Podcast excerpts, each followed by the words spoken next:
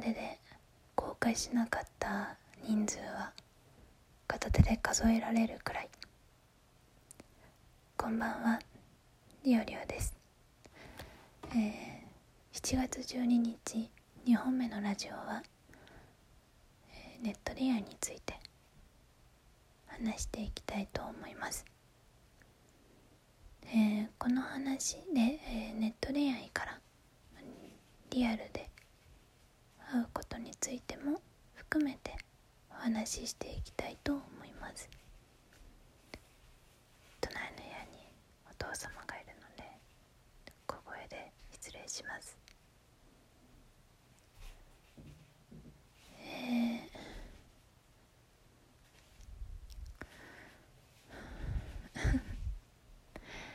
この話はですね、結構人によって聞きたい、聞きたくない、ある内容かと思います。えー、昔に自分が経験したことではあるので、えー、あんまりこんなことすると思わなかったとか、こんな風に考えているのかとか、えー、知りたくない話もあるかもしれないので、えー、聞くのは自己責任でお願いします。えー、自分こうネットので知り合った人と、まあ、会うっていうのは、まあ、結構前は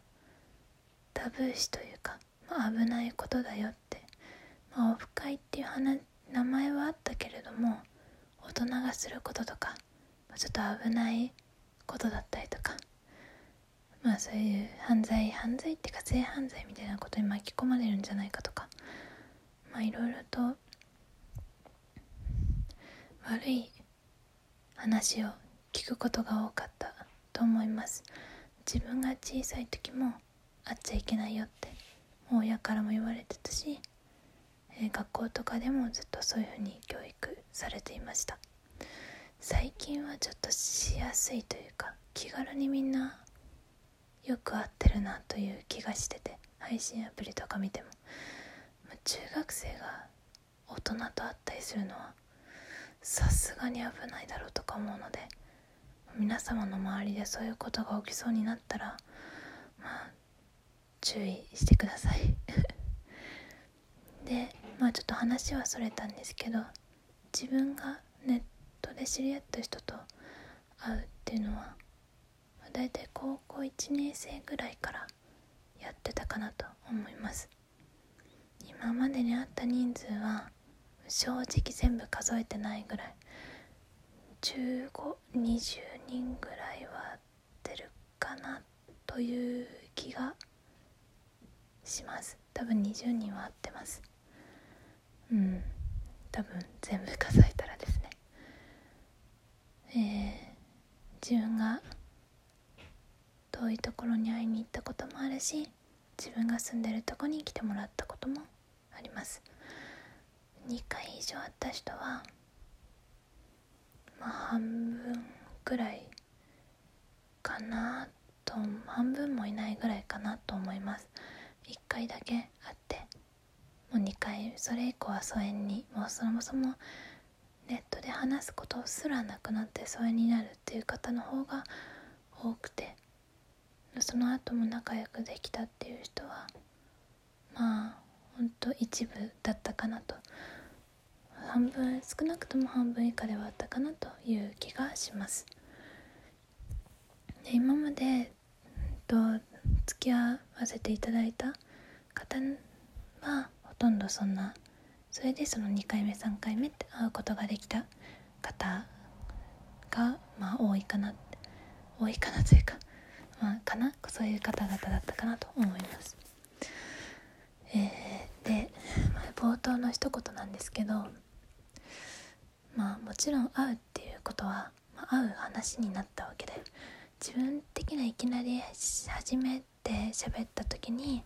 会う話を出してきたり、墨のことや写真をちょうだいとかく、うん、としつこく言ってくる人はまあ、あうーん仲良くしないようにしているので、あのに写真ですね。見た目すごい気にしてくる人とか、まあまあ合わないように。てかなんか話がそこから進まないので、なんか人間として仲良くなる前の時点で終わっちゃう気がして、あんま仲良くなれてないんで、その後他のいろんな話もできた人はまた人間として興味を持ってるんでまた別なんですけど、なんで、うん、何が言いたいかっていうと、そのネットで、まあ、スカイプがメインだけど喋って、でお互いそれで喋り喋ってて気があって何回も喋って仲良くなって好感を持ったから、まあ、会うって話があって、それが実現していくわけなので、その話してる会う前の段階では好印象を持ってる人なんですよね、お互いに。でも一回会ったらそれ以降続かないってことは、やっぱり声とか喋り方とか話してる中で思ってたその人への印象と実際に会った時の印象は、まあ、やっぱギャップがあるっていうことが多大に多分にあるからなんですね。でまあメインはやっぱり見た目ですね。第一印象の多くは大きな部分を外見が占める、まあ、みなり身だしなみだったり表情だったりが占めるというのもよく聞くメラビアの法則だっけ、最近習いましたよくある話かなと思うんですけれども、あのーまあ、本当にその通りで、外見がプラスすることで、あのー、なんかすごいその人に対する印象が上下します。自分の場合は多分無意識に声で相手の外見に対してのハードルをなんか上げちゃう癖が、まあ、どうしても思考してるみたいで、それで外見でがっかりしてなんか魅力的に思えなくなっちゃうってことがまあめちゃめちゃ多かったですね。あ、こんなまあそうだよねみたいな